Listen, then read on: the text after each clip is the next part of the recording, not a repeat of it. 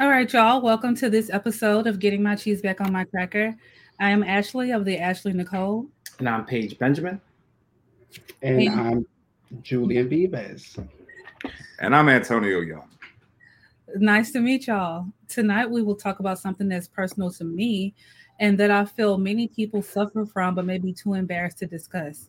This is a conversation about battling the stigma of accepting mental illness, chasing a proper diagnosis, and dealing with its impact.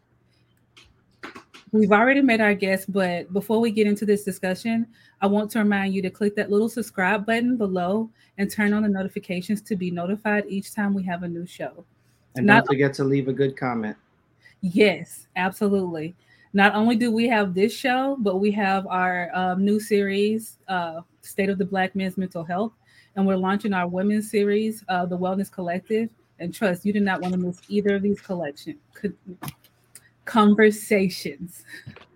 So, um, we've met our guests. Um, can you guys take a, min- a minute to tell us a little bit about yourselves? Any particular order? Uh, go ahead, Joanne. All right. So I am a uh, clinical psychologist and licensed mental health counselor. Um, currently out here serving our nation's veterans at the Manchester VA in New Hampshire. And I'm happy to be here. And uh, I'm an entrepreneur, small business owner, business manager, professional athletes, soon to be NFL agent. Hey, big moves. Awesome. Congratulations, sir. Thank you. Thank you. Thank you. Appreciate it. Okay. Okay. All right. It's so awesome to meet y'all. Um, at the time of creating this discussion, um, after talking with multiple behavior health professionals for a proper diagnosis, I still had to wait two weeks, which turned into two months, um, to get answers as to why my brain wasn't working like it used to. The catalyst was that I misplaced my prescription while traveling. Um, in addition to that, it took almost a month for my insurance, my prescription provider, and the doctor to refill my meds. Have you personally been affected or seen someone close to you impacted by starting a medication or impacted by medication um, based on their diagnosis? Yeah. Um. Yeah. Uh, I think that I think that with a lot of mental health situations, uh, with medication, people looking for an easy fix. They're looking for like an instantaneous, like you take the, you pop the pill and then you automatically get out of depression or anxiety, and uh, not understanding that most uh, most mental health medications are something that are taken over time. And there's a lot of trial and error. So um, I've seen like the panic in the beginning. I've seen the doubt and the well, I'm just and then the scariest thing is like well, I'm gonna take it for a little while. If it doesn't work, I'm just gonna throw it away, which is probably the most dangerous thing you can do. Right. so uh, I've, I've definitely I've definitely seen. Yeah, and you know, especially in creating this episode. So, um, little background is Ashley and I started working. So we started doing pre-production. I want to say what um, October ish, and um, this is right after her trip to Kenya, Zanzibar, and Tanzania, and um, it just felt like, you know, I was offending her every time we would speak, and so I started to feel as though that um, things were just kind of off. And, you know, we've had two great seasons of pre production and being able to like gel very well. And it got to a point where I really felt like every time I said something, I was offending her. Right. And once again, Ashley also, I mean, it's, it's weird because we are talking about mental health. This is a show about being open, but you know, it, there was still the fear of, and I, and I can't speak for Ashley there was still that misinformation of, hey guys, I've been off my meds for a while. Mm-hmm. You know what I mean? And yeah. so as she'll put it, she was in a kind of manic state, like loss of concentration, just mood swings. Um, and these were her words, not my words, right? Um, and it was it was getting to a point where I felt like every production call we needed a mediator, right? Mm-hmm. And luckily we had the amazing Deb, who was able to kind of like speak purge and then speak well speak purge slash page for those of you that know me differently um, and then speak ashley and find a way for us to kind of like communicate and get the work done mm-hmm. because i would say something and it would just seem like I'm going against what she was trying to do. And it wasn't until I, I want to say what um, January, right? So we went through this for like a couple months, and it wasn't until January she was like, "Look, um, I just went to my doctor. I realized I haven't been like communicating what I've been going mm-hmm. through, and I realized one, um, I didn't realize the effect of not taking my meds so long, and then two, after going to my doctor, I realized I was misdiagnosed in the first place, mm-hmm. and so you know, um, one of the things that her medication was doing was before our, our, our shows, actually, you were taking your medication and was kind of making her drift, right? Mm-hmm. And so um, a lot of the times, you know, guests would say, "Hey, Paige, after, after the fact, you should let Ashley speak a little bit more," not realizing it's like, "Hey, I'm trying to," but the medication really had her in a groggy state. Yeah. And having had that conversation, I was like, "Yo, would you be open and willing to kind of talk about this? Because one, if we can't be vulnerable to our audience about what we're experiencing, we're kind of become the show becomes a farce, right? And so only do only when we put ourselves in a vulnerable state will others be willing and open to be in a vulnerable state. So that's kind of how this show came about for this episode. And we definitely appreciate you both for jumping on and kind of, you know, chiming in. So yeah. Um, I think you had something to say, Julian or mm-hmm. Ashley. Yeah, I was going to say, um, I'm sorry, Julian, for cutting in on you. It was crazy because I can't even remember. I think this episode was supposed to be about something about blackness and blackness. Um, and it was this exact episode, and I was like, um, you would say something, and I'm like, what? And I'm trying to record it, and I literally was like, Paige, I'm not mad at you. I'm not mad. And then um told you, and it's crazy because it was an accident that I even found out that I was misdiagnosed. I was actually trying not to pay the pet fee for my dog, and I um did one of those online things to um to get a, a emotional support animal letter, and they mm-hmm. sent the letter like within like five minutes. But then the lady was like, "We need to follow up with you. You may be manic." So then it was a matter of like finding doctors and finding um, different things like that. Julian, we were talking before the show, and I know you have a lot to say about that. So I just want to segue into sure. Yeah, yeah. Thank you. And and um, kind of like you, Paige, I was I was saying how I, there was a similar situation too, where uh, my wife she she's diagnosed with bipolar disorder, ADHD, um, and we had our ups and downs in trying to get the correct medication, um, trying to even get an evaluation. And uh, some things I was telling Ashley beforehand is, you know, um, a lot of people uh, suffer from misdiagnosis mainly because they're not getting any type of comprehensive evaluations. Uh, in the medical world, if there's an issue, you get a blood test and then we try to figure it out. In the mental health world, a lot of times they're just like slapping labels on you, slapping medication, let's see what works. And uh, it's like, hello, how about we, you know, take this step by step? Um, and that does a disservice to people, like like you're saying, Ashley. Like it it does you a disservice because you're not getting the the adequate help that you need for for whatever it is that's going on to address your true issues. Mm-hmm. Hmm. I, I think it's interesting that you say that because after that test, of course, in my mind, like I can help people, but I can't be the one with bipolar because I just started this organization and people are not going to trust the things that I'm saying. Paige ain't going to listen to me no more. Nobody's going to believe me because now I'm just a crazy person. So I'm doing all this research. I took like six different assessments on every psychology website. Like I can't be it. Then all of them, every last one, like back to back, like you may be manic, you may be manic. Mm-hmm you may be hopeless, you may be manic. And I'm like, oh God, oh goodness, my life is falling apart. And I was like, okay, so I have to deal with this. And so when I finally did get um, a psychiatrist, a black, uh, she actually has ADHD. She's an ADHD um, uh, psychiatrist. She explained to me that one, she's not going to prescribe me something until I'm actually diagnosed. Mm-hmm. And she explained to me who I need to talk to, what I needed to request, what I need to do.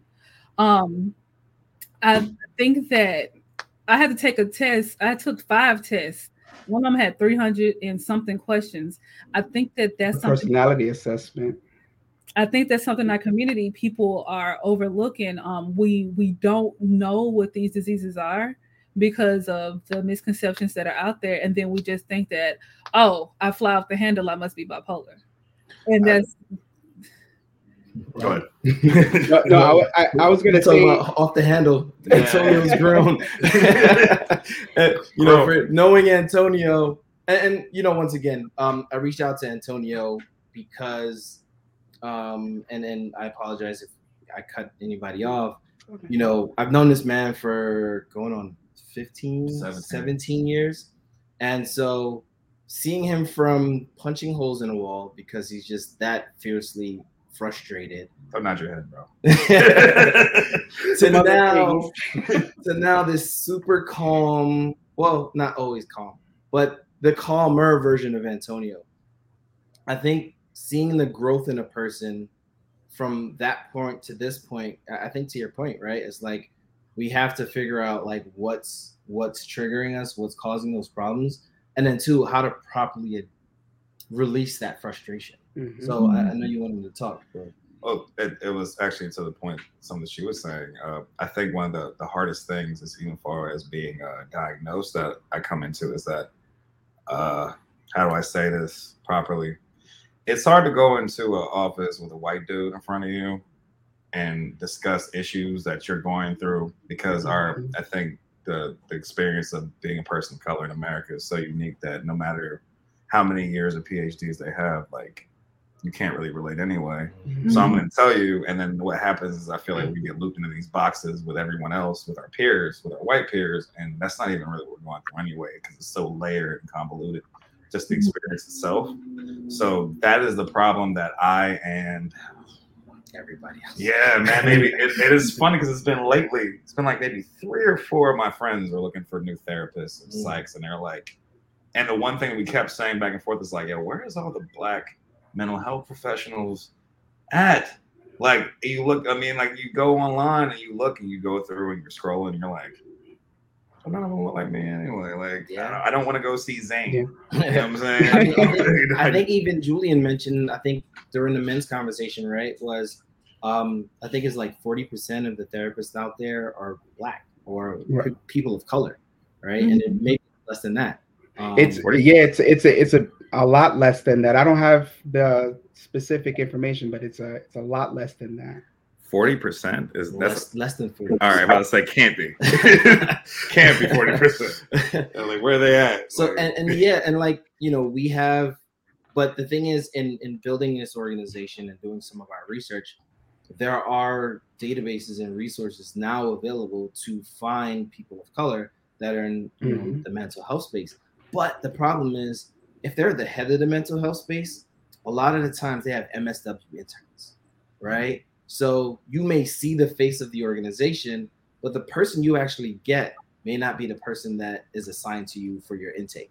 Yeah. And so, unless you are like really specific, I need a person of color to really be able to provide me these services, you might run into someone outside of the demographics that you're looking for.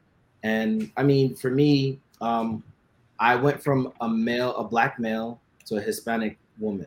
Mm-hmm. Um, I felt like the Hispanic woman kind of understood me a lot better, and the black male was kind of appeasing me, so to speak. mm, Mhm. Right? Like I want to be held accountable for the things that I was going to therapy for, um, and I also felt like I wasn't being pushed enough. Right? gotcha. So I actively went and looked for a woman. Like so, hopefully the entire organization were women. hopefully they were people of color. Um, Man. but but you know, Ashley and I were like, wow, all of a sudden, like black therapists. Um, what's the other one called? Um, Uh, melanin and mental health. melanin and mental health. So Mhm. you know what we're trying to do with this show and with the nonprofit is really develop a directory where we can either find the databases for y'all or identify specific providers that is going to cater to our community because the last thing we want to do is provide a platform for us to talk but then after we talk then what So, yeah, this- Right. right Yeah. and so the other piece of that is, all right, well, um, you like to work out, right? You go into a CrossFit gym. Well, wouldn't you like to go to an all black CrossFit gym, yeah. right? Because there are different things that a black CrossFit trainer would like suggest you do because our bodies move a little different, right? Versus everybody else, uh, nutritionist, right? Yeah. You're going to CrossFit fit because you're trying to lose a little bit of weight, or you're just trying to stay shape. We eat a lot of junk on a regular basis. Why not have a nutritionist or uh, a healthy chef? Yeah, I've so, going through that actually with Tobias. Right. My, my, my non-black nutritionist that I paid all this money for that I really just turned around and went to a black nutritionist in like two seconds. I was like, Dad, I gave you all this money. Right. and so being able to and and the thing is is like, you know, we we talk about maintaining protecting our peace, right? If you look at our logo, it's a puzzle right? Mental health is just one aspect of it. There's the finance, there's the mm-hmm. health, there's the medicine, there's the just your community. And being able to create one, this platform to build a community is one part of maintaining your peace. And the other aspect is finding other providers. Like if we could mm-hmm. find um, people that okay, well, Julian is licensed in Florida and New York, right, Julian? No, just Florida right just now. Florida, right? Mm-hmm. So like, look, all our Florida visit watchers, look, if you need somebody to do telehealth or what might have you, you know, Julian might be your man, or you might be able to find somebody else. And so to, to dispel or to kind of not dispel, to kind of like break that barrier to finding services, those are some of the things that we're definitely trying to do. And and I think that's because mental health barriers, I think, are the I think they're the toughest to to hop through to even get to that point. Because mm-hmm. first of all, I think if you're going through something, the first case, well, obviously is the just the communal uh behind, yeah. internally. Mm-hmm and so so you jump through that part and then you get to the next part is like okay well now that i got through this is am i in denial about the things that i'm dealing with already maybe i don't even need it and then it's like well I, I would really feel comfortable talking to someone that looks like me mm-hmm. and then you get to that hurdle and then it's almost like um it's almost like a a, a funnel right you know what i'm saying the, the, the top layer is just the is the is the bad internal communal mm-hmm. then the next is the denial of dealing with what you're dealing with, and then it's finding someone that looks like you to actually deal with it. And then by that mm-hmm. time, it almost cattle chutes to a point where you're like, you almost give up maybe somewhere. Right. It's so hard. It's and so you're hard. a layer, right? Because you're forgetting one more layer. So Julian may be out of everybody in Florida's um, um, care plan, right? So like you got to make sure that the last pieces are not, are you covered? Yeah. Because if you're not covered, most aren't. Listen, if you're not covered, you you you go through that funnel. All right, I got a thousand people, and then you said out of a thousand is less than like out of a hundred is less than forty. So I'm down to like let's say 25 to 30 practitioners. Then I, I need to find somebody that's licensed in my state. Then I'm down to like 10 practitioners. Then I need to find somebody that takes Aetna. I'm down to one.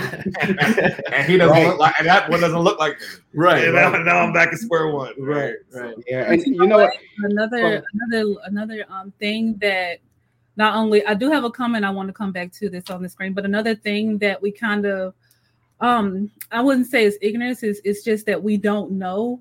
Even when you sift through all of those people, you still got to find if you're um if you're open to medication you got to find who can write a prescription and who can't mm-hmm. you got to figure out who can do what types of therapy when um when i was going through my diagnosis and i was talking with my psychiatrist um and then i met with my therapist and she asked what kind of therapy and i'm like mm-hmm. the kind give me, ma'am? Like, what are you asking me this for? Right. Like, here to talk. What are you asking me? So I think um another another branch of the organization is doing this the education spill letting the helping people know helping people understand okay once you once you get to where okay I, I need some help i need to figure some things out you got to figure out what you need to figure out and that's the thing that that's a key piece that we're um we're missing um, Julian, you can go ahead with what you were going to say, and then I want. Yeah, I, just to address a few things. I know that like the question is like, where is everyone, right? And I've noticed from from my experience, uh, if we talk about master's level clinicians, a lot of master's level clinicians are in community mental health. Uh, they're underpaid, overworked, right? So they and they typically a lot of them are unlicensed, and I've noticed that this cycle where these big organizations they um, they grab you know they they grab all of these therapists and they don't um, they don't support them in becoming licensed and working independently. So now they're stuck for years on end working in community mental health as an unlicensed therapist which is not it's you know it's a pre-licensed therapist let me say that not unlicensed but um there's no progression there. So they, that's where I, that's why I think they all are. Um, in terms of like doctoral level uh, providers, psychologists, I did a quick look up. It's three percent uh, that are black, three percent that are black as of 2019, uh, seven percent uh, Hispanic Latino. Um, so. Wow. And and at the doctoral level, so you know, I started out uh, in the master's level as a as a uh, mental health and marriage and family counselor, and then when I made that transition over to the doctoral level, um, there's so many more barriers that you have to face and just nonsense that you have to deal with. And I can understand why no one would want to, you know, put up with that. So I think that that goes into those uh, those numbers or the, the very low numbers of that representation. So you have a better chance of like getting in a car accident than finding someone that looks like yeah. Oh wow, yeah. that's yeah. That's nuts. we gotta do better. we gotta do better, man. Oh man. Oh. Yes, uh, I did want to ask. So the next question I have here is how do you think misdiagnosis affects this? But I also wanted to um, zoom in on Rhonda's mm-hmm. question about being afraid to get an actual diagnosis. I think this goes along with me those like that like week where I was like, I can't be bipolar because bipolar is this and that's not me. Um, mm-hmm how do you think we can, aside from having these conversations, getting the education out there, um, how do you think we can combat that stigma of worrying about your mental health being in your medical records because your high blood pressure is in your medical records. Mm-hmm.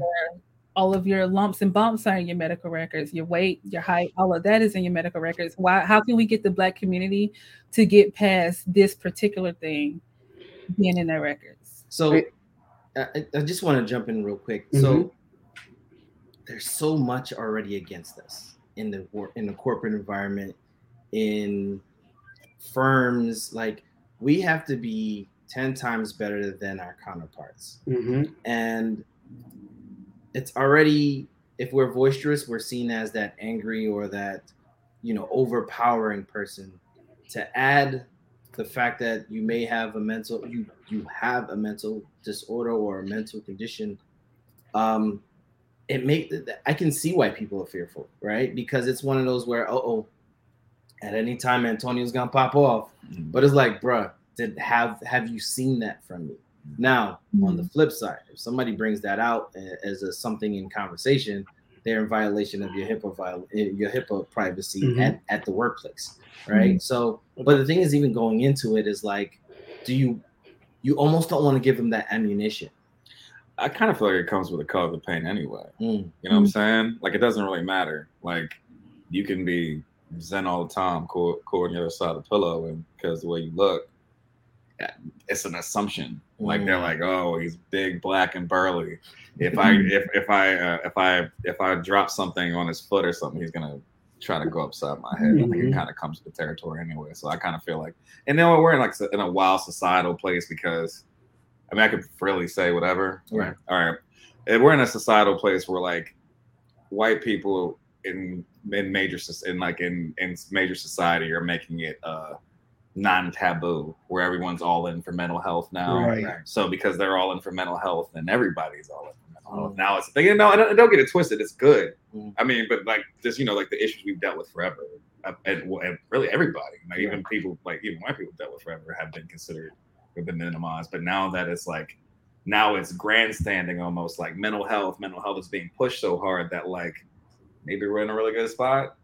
You know, I, th- I, think I think things are I think I really do think things are changing and, and I want to like bring everyone's attention back to something Ashley said when she said I can't be bipolar I'm not one of those crazies right that's the connection that we make right away bipolar crazy mm-hmm. now you have the diagnosis and this is no shade but I really want to know do you know what bipolar disorder is yeah so okay.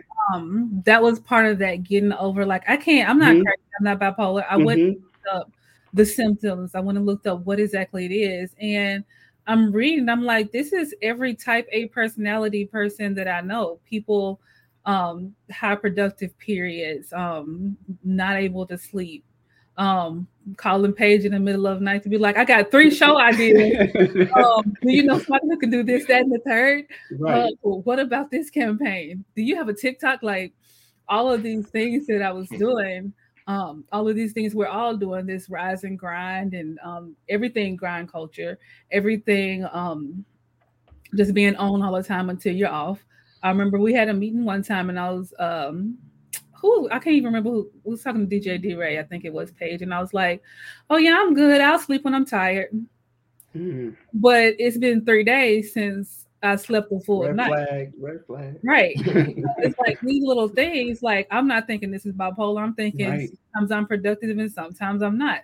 Um, we think that bipolar. I think um, I was watching a video. When people think of bipolar, they think of magnets and being repel repelling mm-hmm. their opposite poles, but that's not what the disease is. And so now as a person with it my job is not only to advocate mental health but my i also have the added task of like i'm not just bouncing off the wall you guys. I'm just we're, we're probably all some aspect um, dealing with some of these characteristics and you should probably look into it. Right. There's five tests you can take. So yeah. to to ashley's point there would be nights where so we use asana to manage all of our shows and all of our projects I'll get like a hundred, a hundred notifications. Ashley created this task for you. Ashley created this task. Mm-hmm. Ashley deleted this task. Ashley marked this task as complete. And we're talking about like now Ashley's two hours behind, an hour behind. So we're talking about midnight, one o'clock in the morning. Mm-hmm. And I'm like, does she not sleep? And apparently she doesn't. And a, a lot of the times I just took it as you know, Ashley's trying to do the best to make this show the best. But, you know, looking back and knowing what I know now, I was like, oh, okay, okay. And, you know, once again, knowing Ashley, she's done that a lot throughout the three years that we've been working together.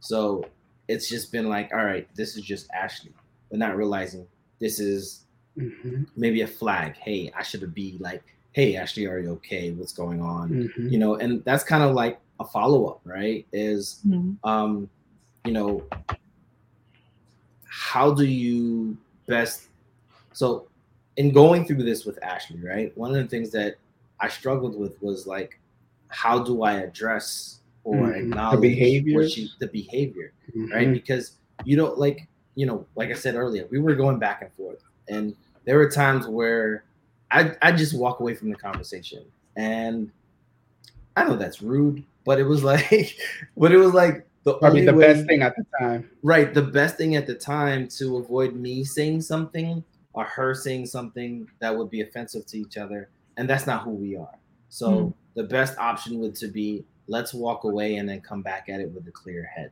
So like, what would be the best way to kind of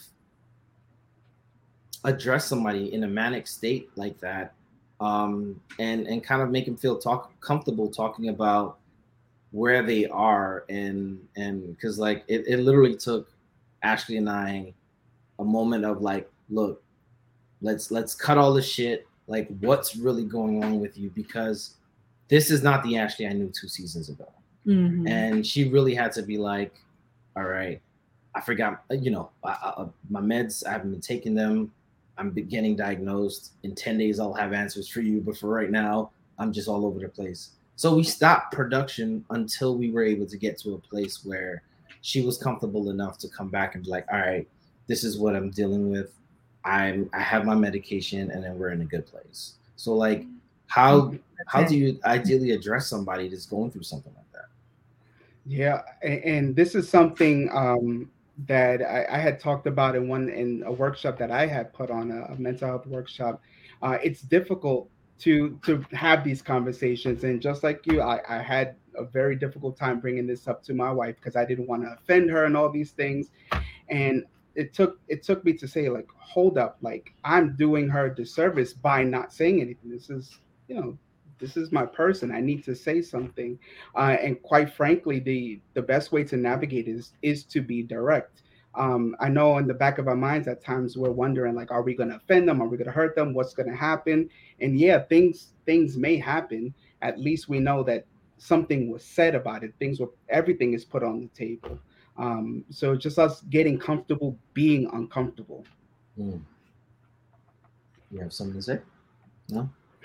Cool um, so with that being said, um, I've, would you say, Julian, there are telltale signs that a person is in, you know, and what is it technically considered, right? Is are they manic or in a bipolar state? Like, what's right. the proper term to use? Because that's the other part we want to do with the show is yeah properly address and you know um, grow our vernacular as it relates to the mental health space. Right. So with bipolar disorder, there's there's two types. There's one and two. Uh, essentially, both both of them consist of having uh, you have to have met the uh, criteria for major depressive disorder, and you also have uh, hypomanic or or manic state. That's that elevated period, that grandiosity, the um, risk-taking behaviors, uh, and that's typically that goes through uh, certain periods. So um, I think uh, that uh, the media and TV shows and, and, just like kind of like colloquial talking, we we have misrepresented what bipolar disorder is. We think that it's it's uh, back and forth. That that's what we would consider. That's a specifier called rapid cycling, which is extremely rare according to research.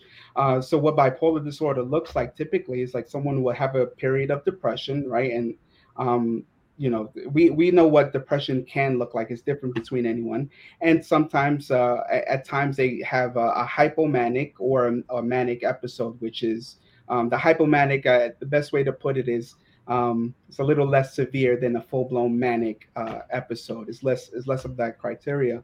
Um, so that that's what bipolar disorder is. It's not someone just flipping you know the switch off and on. It's it's going through these periods of depression and hypomania or mania. It's it, it doesn't really go back and forth. And so are people typically going through is it like a wave, like ebbs and flows? Or it, I, I guess yeah. Is yeah. it like an ebb and flow depending on what's going on? Yeah, on, on, average, I would say that's a good way to, to put it. It's an ebb and flow. Like, you know, of course, uh, there's a period where you're okay. Like, you know, you're pretty stable d- depending on the type of work you're doing, like therapy and or uh, medication. But it, it, typically like ebbs and flows. You know, again, going having that depressive period and then maybe being okay and then kind of having some manic symptoms and kind of going back. But that's a typical progression of it. Okay.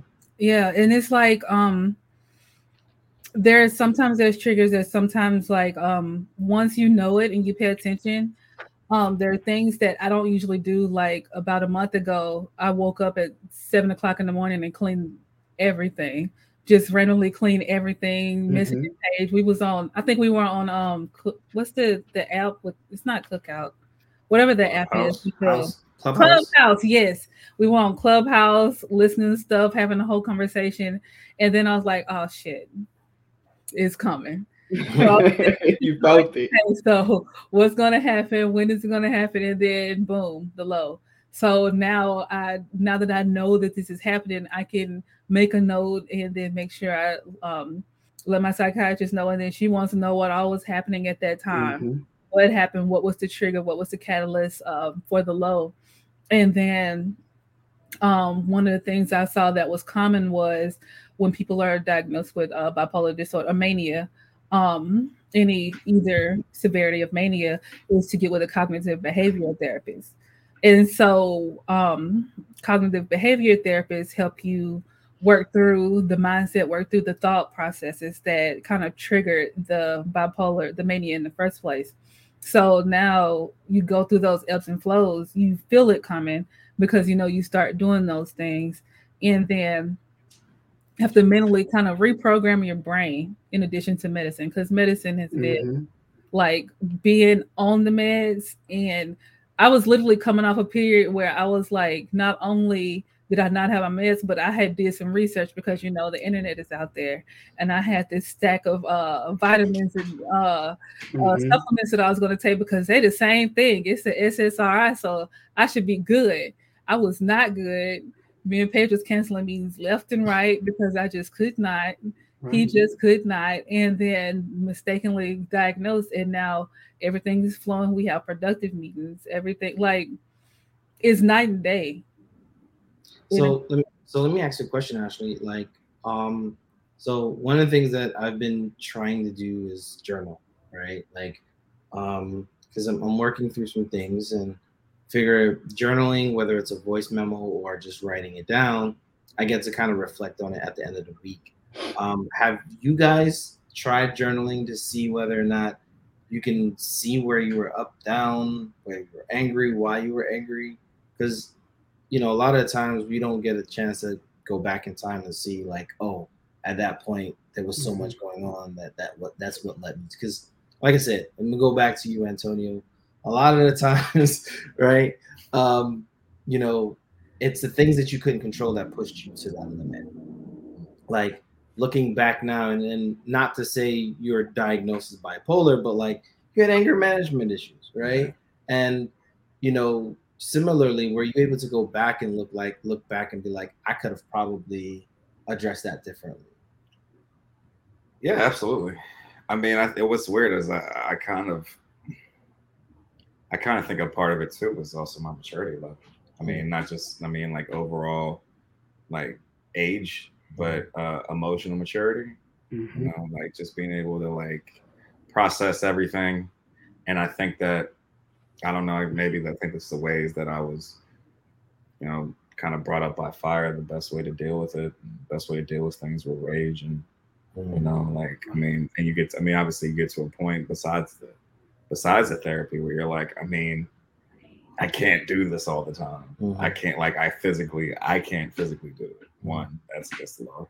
Two, two, like it's it's a strain on me just carrying it. Mm-hmm. You know, like just I mean, and three, and probably most important, it doesn't make me happy in the long run. You end up hurting people or hurting things. Mm-hmm you don't want to be there. So I mean, I think that I don't. I, I think the easy cop out would be to say that I was a product of my environment, and uh, I think that going through those issues, going through those things, and kind of recapping in therapy, uh, I think it really helped get me to where I'm at now.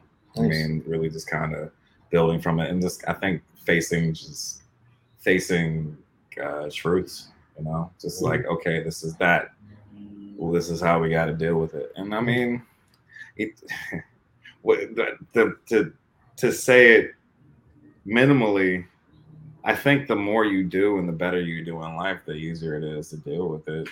And I, I mean, and I say that in like, now there's bigger risk. When I'm 19 and I'm 20 and I'm 21 right. and I'm not thinking past next week, right. and uh, I'm broke all the time and I'm a college student and I'm like, it's easy to not think Mm-hmm. about like what is the repercussion for my actions because I'm not even thinking mm-hmm. past next week. Right. But mm-hmm. Plus, at that time, you're playing football. It's all testosterone, all aggression. Yeah. So you either, and and at this point, you know, by the time we met, you were kind of off the team. Well, not off the team, but you weren't really playing. Yeah, I was phasing out. Right. I was phasing out, and that's another part too, man. It's that like, I mean, that was a that was big. I mean, when you do something your entire life and then you get put on a pedestal like being at a top 20 football school and then all of a sudden you can't do it no more mm-hmm. it's almost like you lose your sense of purpose yeah and, and then you're just I mean you kind of this world in a whirlwind of like okay well what is my purpose what i'm trying to do the structure that i mean you're really like a, you're really like a machine yeah. yeah so you're structured all day everything is by a schedule like i'm meeting at this time I got to lift at this time. I got class at this time. I got to go practice at this time. And then when that structure goes, and then your sense of self worth goes. And not to mention, you know, you've been running into people at full force trying to knock their head off, and uh, plus the age and the environment, you're like, mm. you're all over. Yeah, and I think, yeah, and as you get older, I think for me, but besides obviously, well, first and foremost was the actual therapy and help. Mm-hmm. But like as you get older, you're like, yeah, the stakes are higher. you know, like the stake. You think stakes, twice and three yeah. times about it. oh yeah, I mean, like even uh not too long ago, man, I felt tried, and I'm looking at them, and then I'm like, but now I'm analyzing a bunch of different things. I'm like, okay, well, it's past 2020. So you can really get shot for no reason. Like you can get shot for not like I mean you can get shot for nothing then. Mm-hmm. But like I think like that mental health hold on people in society being kind of bunkered down for a year and a half really did a number mm-hmm. on people. So now you can get really get shot for honking. It's like honk the horn of somebody, man. You might catch yeah. a bullet. So now I'm like, and then I had to like sit, analyze, take a deep breath, and I'm like, then I kind of I try to rationalize it in my head. I'm like, well, what what am I gonna lose for waiting another three minutes for this dude to make this turn? What am I gonna do by waiting another two minutes? Or like, or like, hey, you know, this dude got an attitude. Realistically, what do I gotta prove to anybody? I'm never gonna see this guy again in my life. Mm. Who cares? Like, I'll be, I'll be a punk in that aspect. I'm like, bro, like, what? Maybe get ran up on by your dudes and maybe get stabbed or shot or jump for what? I don't even care anymore. I'm never gonna see you again. Mm. Like I don't know you. And I've really put myself in almost like a bubble where like even the people I deal with on a daily basis, like we're all on the same stuff. I mean, I talk to you. Mm-hmm. I mean, I talk to I talk to Jay like when he's you know, you know he's not being you know a mad scientist. I talked to him, but, but like I, t- I, I talk to people that I've noticed like it's almost like the herd thins out. Right, right. Like you're only really dealing with people just like you. Right. And those people hopefully push you to like do more and do better. Right. Right. So and, yeah. And and not do more in the sense of distracts you from what you need to work on yourself. Right. Mm-hmm. We, we kind of push you to work on yourself um, and make sure that because I mean you know, we look back at our younger selves and we're like, damn, we could have done things a whole lot better. Yeah. Um. So yeah. So she didn't um, know. Yeah. And then and, and that and another part of it, the the biggest part of it, really, like, and I just it just dawned on me, really, is the acceptance part. Mm-hmm. Accepting you, mm-hmm. accepting you, accepting you for who you are. Mm-hmm. And like, there's certain things that like you just couldn't get around. Like you were 19, you were like, damn, if I'd have did this and I could have did that different. But you mm-hmm. were a baby. I mean, I want to say what the frontal lobe of the, of the male brain doesn't fully develop to you're what 25, right? Like the decision making factor of the brain. So you're not even really an adult till you're like 25, 27. Yeah. So in between time, you're really just like a machine with like a with a with a, with a P in there doing whatever. so so yeah, for sure, absolutely. So I do have a question. So um, because you mentioned it, um, I understand that you were you kind of were using that project product of your um your your environment. environment um thing. And i know we've all been paying attention to the news lately. Um that on top of black people's issue mental health on on top of the diaspora translated slave trade all of those things. And then now we're I don't want to go too deep into it because I really don't want to change the tone too much. um, with all of that and all of the stress and drama, um, that's triggering. I made a mistake and watched the video yesterday and literally had to like go and do a meditation because I'm like, wait, I don't need this right now. I did not. Mm-hmm. Um, how do how do we continue to combat the stigma of mental health while also knowing that the trigger is just it can be seeing somebody seeing one of them or just fearing like any day could be the day i step out uh, outside of my apartment and that's the day. Uh, uh, I, think that it's one of the things where like i hate to i hate to say it but you can't save everybody. Mm, you know? Like you can't like um I was just even just not even mental health. It was something I was I was talking to my friend about, and he's like, "Man, you know, I really am trying to lose weight and trying to get in the gym." And I'm like, "I'm like, so go."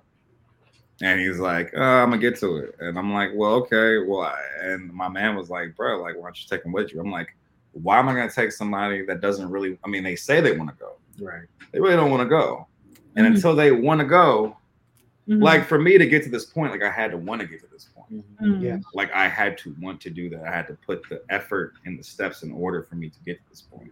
So the reality is, is that like I, I mean, I, I will I'll talk about it, and um, and it might make people uncomfortable. But sometimes, you know, like mental health is one of the things that's like it's almost like the hidden secret that we all deal with. Yeah. There's really no way around it, and yeah. and then in some form or faction, we're dealing with something, and you know, our our our our community really ostracizes and makes yeah. it hella, makes it hella taboo. So, and another thing, Tone, just to to go off of what you're saying, to put another word to it, vulnerability. Right. I think Absolutely. I think that is is the key in reducing the stigma. So, um, you know, shows like this, right, saying, "Yeah, I have bipolar disorder. You deal with that." Like, I, I've dealt with depression. I'm still on, you know, meds for depression, and I still and I treat people doing that, and I'm not ashamed of it. And just being vulnerable, putting yourself out there, um, and normalizing it. I think that's going to be.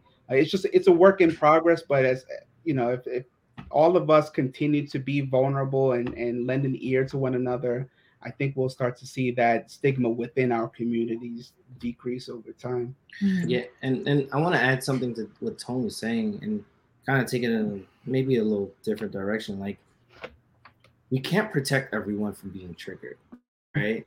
Like some people have to work through that in order to be able to heal. Like, you know, it's like, you know, riding a bike. If you only think about falling, right, you're never going to learn how to really ride a bike because part of the process of learning how to ride a bike you know, unless you have a really mean parent, right? is look, you're gonna fall, but you got to get back up and keep going.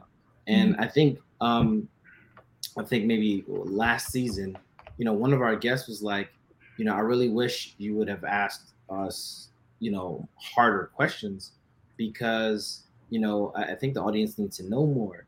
And our response was, we were afraid of asking something that would have triggered a past trauma, mm-hmm. right? and that's a that's a it's a weird place for us to live because we're not sure of what we're gonna say that's gonna trigger the person. Right.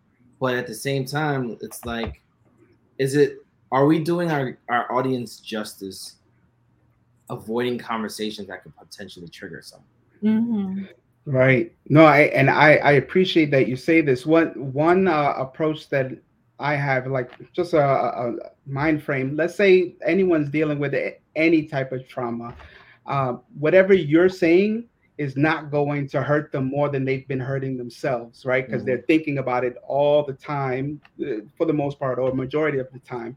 So, yeah, if you say something, sure, it might trigger up those emotions, but it's unlikely that you bringing up this topic is going to cause more harm because it's it's already happening Mm-hmm. So not being afraid to to bring up uh, you know these these topics uh, is, important, and I understand like we we try our best to like always uh, I, have talked about this like it, it's always good for people to uh, approach others from a trauma informed perspective which, which means like you're assuming someone else has has dealt with the trauma but that's that's where you ask you know you ask questions you be curious you're curious you know try to learn about people um I, that's that's what seems to be you know very helpful. But like avoiding it altogether, we're, we're also doing the masses of disservice uh, just because we're afraid that someone might be triggered. It's, it, it it is uh it is difficult, but um I I think that you know again we just we just gotta be more curious, more inquisitive, and just genuine, right? Like I'm asking these things to help you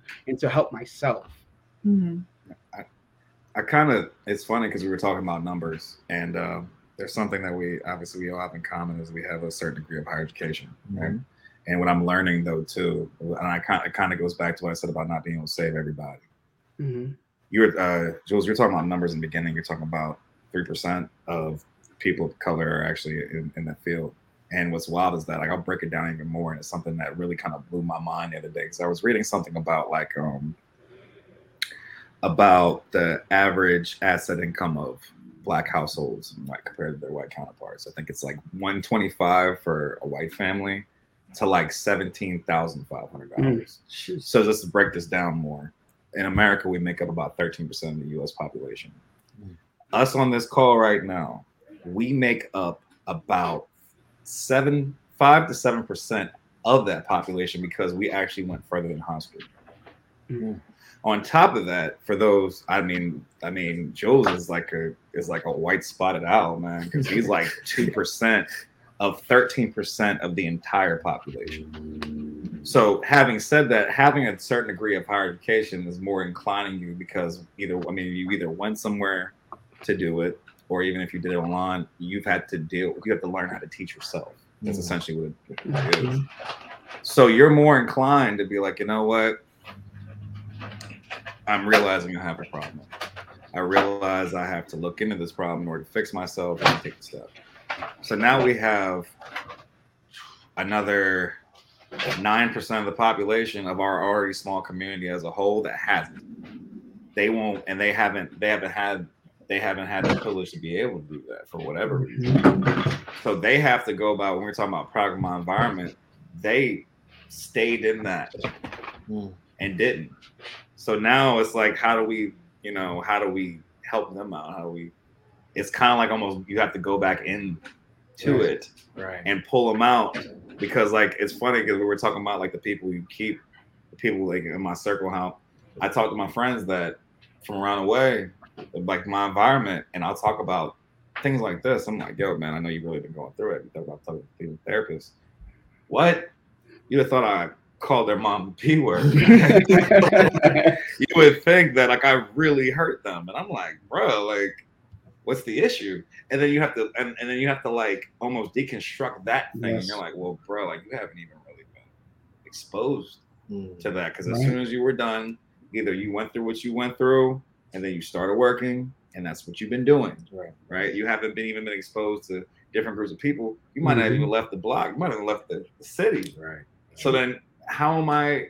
It's really it's an exposure. It's exposure time, but it's really mm-hmm. weird because, like I said, just to talk to your numbers point, you don't realize until you put the numbers together, and you're like, damn, like we're really, we're really like almost elitist in this aspect, mm-hmm. man. Yeah. Like, and we don't even realize it because all of our conversations are with each other. Like we're having this conversation with each other, and we're all kind of like, okay, we all we already grasp these concepts, right? Mm-hmm. But you don't realize that like we have nine percent of the population that's like, that's Yeah. Yeah. grasp. And you know what? That brings me to to something. So I had a conversation earlier today. Um, a colleague of mine um, it- within the community that I'm, I'm in in the tech space reached out was like, "Yo, I need to talk to you." And you know, just listening to him talk, he identified himself just by his job, right? Mhm. and he was like, you know, I'm not having a good time with my job, this, that, and the other. So, you know, me, not a therapist, but just asking basic questions like, hey, like, what's your life like outside of work, right? Because your job doesn't technically identify you. And you know, I was like, and he would give me these other things that like busy things to do, and I was like, are you happy, right? And I think it was the first time anybody asked him that. He was like, no, I've been in a really bad place. I was like, um, all right, let's take a couple of steps back. You're talking about your job, they're not treating you the right way. You're talking about clients that you have on the side hustle is not treating you the right way. Um, have you taken inventory of what are some things that I could have done to improve all of those situations? Number two, um, have you asked yourself like, what is it that I can control? Um, it- it's it was it, it was you got to realize that there are things that you can control, right? And the things that you can control, you can determine how how you react to people based on what they say to you. And I was like, and like, long story short, I got to him. I talked to him. I was like, "Have you ever thought of talking to somebody like a specialist?" He's like, "No, no, I, I- don't think." I was like, "By the sounds of things, you're not happy with your job. You're not happy with your side hustle. You're not happy with life. Maybe this you should talk to somebody." Mhm. Um, and you know, he was like, because I actually said something really, um, something that sounded like it triggered him. I was like, look, your employer doesn't really give a fuck about you. He just wants he just wants you to produce, do your job, and because we're African American, we're expected to do twice as much work as our counterparts. And you're lucky because a black woman has to work four times as hard to make sure that they can be acknowledged like their counterparts. Mhm. And he was like, You're like the second person that told me they don't give a fuck about me. I'm like, Look, they don't care about Black Boy Joy, Yeah, right? they hate it. It's like, you got to figure out how to make that work. You got to figure out how to make you happy before you expect the job to appreciate you the way they want to. I'm like, Look, go into your job. You got to work twice as hard. If they're not training you, go figure out how to do the thing yourself. If your clients aren't, you know, treating you a particular way, you don't need them. You know what I mean? I, I think a lot of times the best thing I got out of therapy was control what you can control. Everything and everybody around you, uh, you can't do nothing about that. How you react to people, how you treat people, how you progress in life is really kind of on you. Now, the other sides of things, when they react, you can't you can't expect somebody to say no when you gave when you ask for a raise.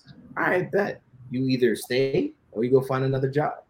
I mean, there's there are different ways to react to it. So I, I say all that to say it's like you're you're right. Like he's from a particular town, has never left the town, and his perspective is everybody's doing this. Why am I not?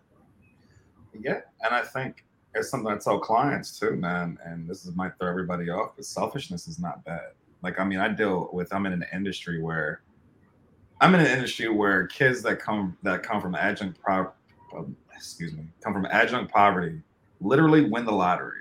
Like literally, it's like I know where I'm gonna get picked at. And then when I hit that number, 16, 17, I'm guaranteed like, I don't know, $15 million. Hmm. Coming from a house where we've never, where no one in the house made more than 20, Mm. right? So the first thing, and it's something I think that we all, people of color, I think we're all guilty of. And it's only because we're we're minimized so much societally is that like we always want to reach back and help. We always want to help. So we always we're like it's almost like a trigger because our counterparts won't Right. like there's they're they're kind of built on a society where there is tiers. There's upper class middle class. If you're not up there then we got going to talk about. But i think what i really try to perpetuate and it kind of throws them off i'm like yo bro selfishness is good to a degree because if you're not selfish with yourself who you are your brand your finances your Mhm. mental health Who's No looking out for you? Mhm. yeah no one else is going to be. You're gonna everyone around is gonna pull and take and pull and take. And now you look up five years later you're being audited you ain't got no money and you're not in the nfl anymore because the average lifespan is what two and a half years Yeah. so all right now i've been doing this and i've been put on a pedestal for my entire life and doing it at the most highest professional level i was getting paid a million dollars to play a game like a game like we're not cracking atoms here we're not cutting people open we're Mhm. playing a game and I'm getting paid millions of dollars, and then overnight I'm done. Hmm. And now I'm just regular whoever, and my mental health is shot, my finances are shot. I wasn't selfish at all. So to your point, I think it's something that we actually have to we have to get rid of the stigma of what selfishness is. Mm. Right. And I think we have to be selfish with ourselves because if we don't, no one else is going to be. Like you're not if I'm not selfish about my mental health, like I'm going to take this time for me to work on me do better, and this is how I'm going to do it. No one care. The people that you work for don't care. They're looking for the product. You know, like, and so definitely. And I, I like that point. So I, I, you know, travel Tuesday happy hour. Yep, shameless plug. So on my on my travel show, I try to understand how people move around, right? And I like to travel in groups, primarily because the trip is organized. I don't have to worry about no planning. But um, luckily for me, a lot of the groups we kind of convene over either a Zoom meeting before we jump on, before we go on the trip. And I, I typically tell everybody, look, I may disappear from time to time because I tip I need time to myself, and because I get overstimulated and I shut down. I'd Mhm. rather not shut down in front of a whole bunch of strangers than just all right, take myself back to my room and recharge. So same thing. that's that's definitely important that you know even if you're traveling as a group you don't need to be with them 24 7 if you're uh, in a you know i know ashley talked about going to a networking event and i can't imagine how her anxiety was like on a thousand. Mhm. oddly enough when i do these things my anxiety is on a thousand but i i i have to fight through it. I have to work through it. You know what i mean? We can't continue to avoid things that like julian said make us uncomfortable because only then do we grow and, and become better versions of ourselves And and if I also uh, may interject there, uh, another thing that's important to ask ourselves and and our friends, who am I? Who who are you? And uh, that's another question that we're not we're not asked. You know, we don't know who we are, what we do, what we like, right? What makes us happy, unhappy, and just getting getting to know ourselves, developing a relationship with ourselves, is is a good place for us to start just asking that question. We can you know write it on. I had i typically have like at the second session almost all of my patients i do this i ask them i want you to go home write who am i on the top of the paper and let it flow. Hmm. and and we go from there because not only do i get to know about them but they get to really know about themselves. And it's you know three words that can make a big difference. Mm. right so um i want to kind of and this has been amazing i appreciate you all for jumping on um, i want to kind of continue with um this next question which is how do we continue to educate our community around the different levels or the different like aspects of mental health, right? Whether it be disorders, illnesses, like how do we continue to do that? Because it would it would be amazing to have brothers like yourselves kind of create articles or you know join shows like the State of the Black Men's Mental Health, um, another shameless plug, where we kind of continue to talk about things and you know Julian being able to increase our um, vernacular around mental health is very key because you know disorder may not be the proper term used for everything, right? Mm-hmm. Um, illness may not be the proper thing used for everything. So I think one that's that's one thing I think we need to find what are better ways that we can do to educate the community around just mental health in, in general. Yeah, and and um, you know, uh, one of my LBs and I, when we put on that workshop, we tried our best to kind of deconstruct what depression looks like, anxiety, um, you know, substance misuse, what that looks like, even educating people like, yeah, you know, now we don't say substance abuse, we say misuse, right? Because mm-hmm. abuse incline, indicates that you're doing something, something wrong, wrong, when there's mm-hmm. the actual issue there. Mm-hmm. Um, so I like for I, I'll speak for myself. I think well, like what I can do is is that like deconstruct what it looks like, how it appears, so that we can be uh, just on the lookout for those for those signs. And um, another thing we talked about too, I think you just mentioned it, is like how, how do we get help? Um, there's so many different levels of, ther- of therapists, right? Uh, licensed mental health counselors, marriage and family therapists, social workers, psychologists, and psychiatrists, and knowing what they all do. Um, so, I, I again, just to come back around, like if if I'm I'm speaking just for myself, I think it's my responsibility to just take what I know and deconstruct it and make it just make it easier for all of us to understand instead of being uh, afraid of of all of these terms and and even going to a therapist and educating people on who who does what and simply saying like do there doesn't need to be anything wrong to work on yourself either. You can see a therapist just because it's like you know I just I just want to talk to someone just to gain more insight.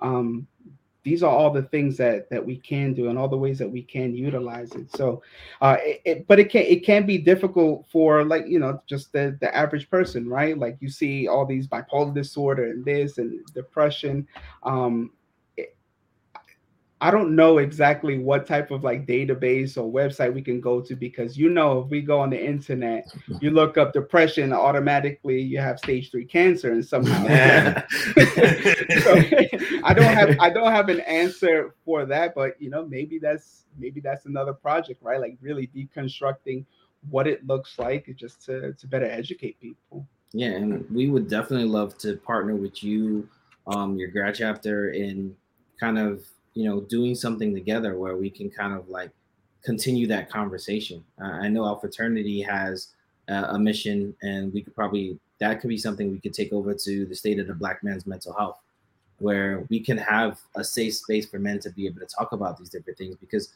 let's be honest, between the the um, the community not accepting it, men being tuned with their emotions, men being tuned with their selves, being able to be selfish, um, that's definitely something that's difficult, right? Um, because you know what's what you tell me something's wrong with you. You're supposed to be the strongest person in the household, but you mm-hmm. have a mm-hmm. disorder or you have something makes you automatically on, weak. It makes you automatically weak, and that's another way that society finds a way to emasculate the black man. You know what I mean? And so I would definitely love to kind of sit down with you and see if we could plan out the next session yeah. and and kind of go from there. And, and I, another oh just just to throw this in there something that we can do starting now instead of saying you know like i have bipolar disorder i have depression we can talk about like i struggle with these types of issues. I struggle with depression and mania right? Like not not using the word disorder not using mm-hmm. all of these buzzwords but just letting people know exactly what it is that you're struggling with so that mm-hmm. you can better relate to people. I struggle with, you know, not not sleeping for three days at a time and still being super active. It's like me too. It's like you could connect with someone like that as opposed to saying, "Yeah, I'm manic." They may not know what really what that looks like. So Yeah, That's a vulnerability, way. vulnerability is big, man. I think Yeah. it's funny. Me and uh, me and one of Jules' uh, line brothers actually in a we're in a text group, and uh, one thing that I've noticed that we've all been doing is really just like, yo, how's your mental? hmm Very simple question. Like, yo, how's your mental, man? How like how because it's funny because you think about like what do dudes talk to each other about Yeah. and the last, yeah, absolutely, like the like the, like the, the big three or four, right? so besides that, like, I mean, I think that us, I mean, obviously having the advantage of being in that space, we're all kind of in this, thinking the same way, and we kind of all move the same way. It's a little thing is like, yo, man, how's your mental doing? Mm. I was like, how, what, like, because, and you'd be surprised how people will open up Mm. Yes. like like it because the, the people aren't usually even they're not used to being even asked that by like their significant other in the house Right. Right. like how's your mental you know like what you know whatever man how's your mind like funny thing like we literally we got in this there's like 12 of us in the group chat and like i learned that like out of 12 of us four of our mothers were incar- incarcerated Mm. Mm. which is wild because we didn't and i've been friends with them i've known these people since what 2006 Mm. and I didn't, and I've lived with some of them, lived next to some of them, and I'm like, damn, why I never thought about you? Like we we share, and it's funny because we share common traits, even little things that we do hmm because of coming from these certain things, and just by asking like, yo, how have you been? How's your mental? And certain topics are coming up, and we're just like, yeah, yeah, me too, me too, or like, yeah, nah, I feel that way. And you're like, damn, I even know. I know your mom went to college too. Right. You know, like like I mean, you don't realize these things, and so I think the big thing is just being verbal, man. Just asking the simple question, and it's not a. Sometimes I feel like the easiest answer is the most obvious answer. Yeah, Mm. man, how you doing? How's your mental? I mean, I'll just ask that, like, how's your mental? Like, how you feeling? Yeah. Good. I mean, tell me how you feeling. And, and the crazy part is, um, and not crazy, the, the odd part is, um, there's this trend on on social media. You know, um, show me a time you where you were at your lowest. Mm. people are just dropping like they're they're turning up and everything is happening but you know that was the point that they were lowest because you know we got to maintain the appearances right and regardless of what we're going through a lot of us have to maintain a particular appearance um, i remember reaching out to one of the bros um, who I, I periodically hit him up just to see how he's doing um, and he was like yo bro i'm in like a bad place right now I'm, I'm working through some things, lost family members. I was like, dang, like I need to reach out more often just to check up on people because it's like Mhm. it's easy to be in somebody's town, like yo, dog, like what's going on? Where's the turn up? But like just to ask a, a person, how are you doing? Like no, like really, how are you doing? Like check up on your big good friends. Like Yes. we all think our our good friends are good, like or our strong friends are good.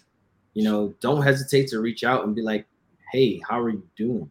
Yeah. because like you said a simple question like that go like that could be like a 15 second conversation Or a two hour. or a two hour conversation Yeah, you, you a lot of us i was going to say a lot of us are are resilient right and then we look at like you say you know you check up on your good friends.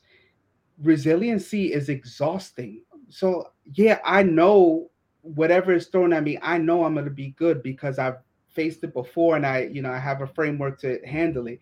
That doesn't take away from the fact that while it's happening i'm exhausted i'm depressed i'm anxious and thi- like you know and we need uh to to lean on each other just to vent to get it out. So i, I really appreciate that you that you said that because um that's that's another group of people that go uh unheard right the, the people who are good Yeah, and, and, and like I, I keep saying it, but like you would really be shocked house because people, you know, people are guarded. Mhm. But if, especially if you know someone for years, you'd be shocked by just asking how are like how's your mental, how you feeling. You would be shocked at like how much people actually want to unpack that shit. Yeah Especially like if they are not seeing someone professionally. Mhm. And there is that degree of trust because you've known them for like almost two decades. They're very quick to be like, "Well, let me tell you what Mhm. the hell is going on with me," and you're like, and then you're just like, and that could change everything Yeah. Mhm. "Yeah," and i you're mean that's like, a "Yeah." huge burden that they've been carrying and like just something that they've been carrying for themselves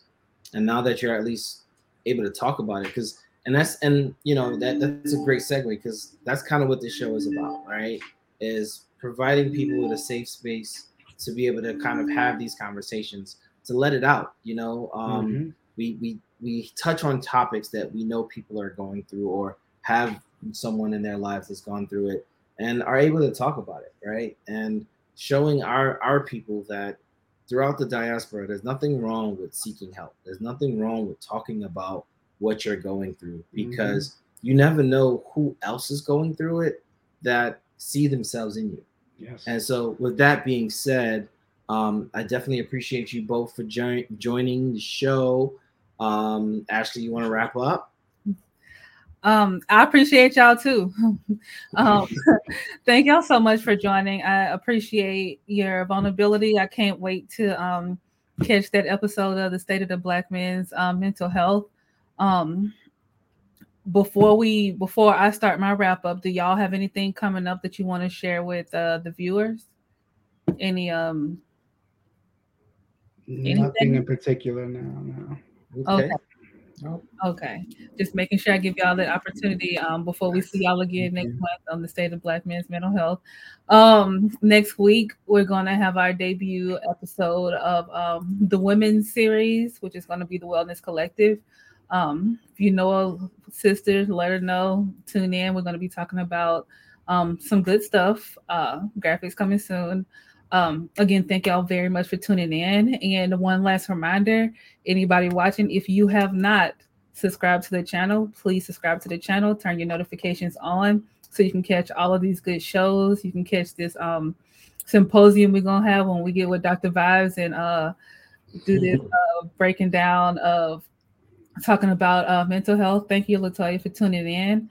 Um, thank all of y'all for tuning in. We'll see y'all again in two weeks. This has been getting my cheese back on my cracker. All right, y'all. Take care. Thank. Take care.